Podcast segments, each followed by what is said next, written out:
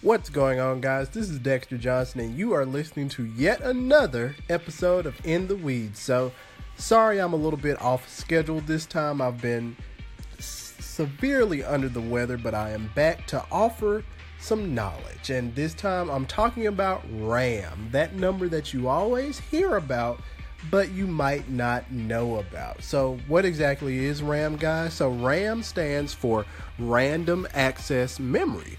So think of it as a pool. So you have so much water that you can fill in your pool, you can fill it up, you can drain it, and once you drain it, everything pretty much goes bad after that. So you have a lot of applications and programs running on your smartphone and or your computer. When you launch that program, let's just say Microsoft Word, it needs to load up different modules and different things into memory to help it run faster. So that program sits on your hard drive. Your hard drive is going to find out where it is, it's going to pull it into memory so that you can work with it. And the same goes for any application and or service that's on your device. Now with that being said, only so many things can go into memory at one time before your computer starts to run slow. So think of it like this your operating system is also utilizing that memory.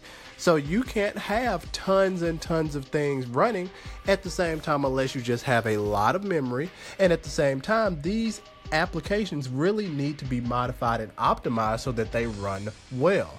So a lot of times I'm sure that you guys have heard of things such as memory leaks and things of that nature, which cause things to not release RAM. So think about it.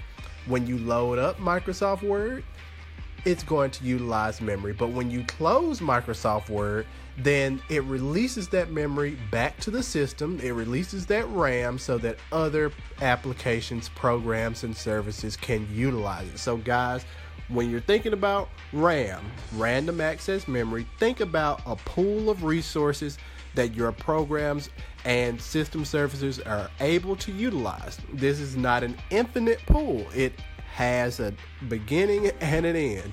And you don't want to preach you don't want to reach that end because if you do, then you're going to be up for system crashes, crazy potential slowdowns, and just instability of your system. So, guys, there you have it RAM in a nutshell. Until next time, I'll holler at you.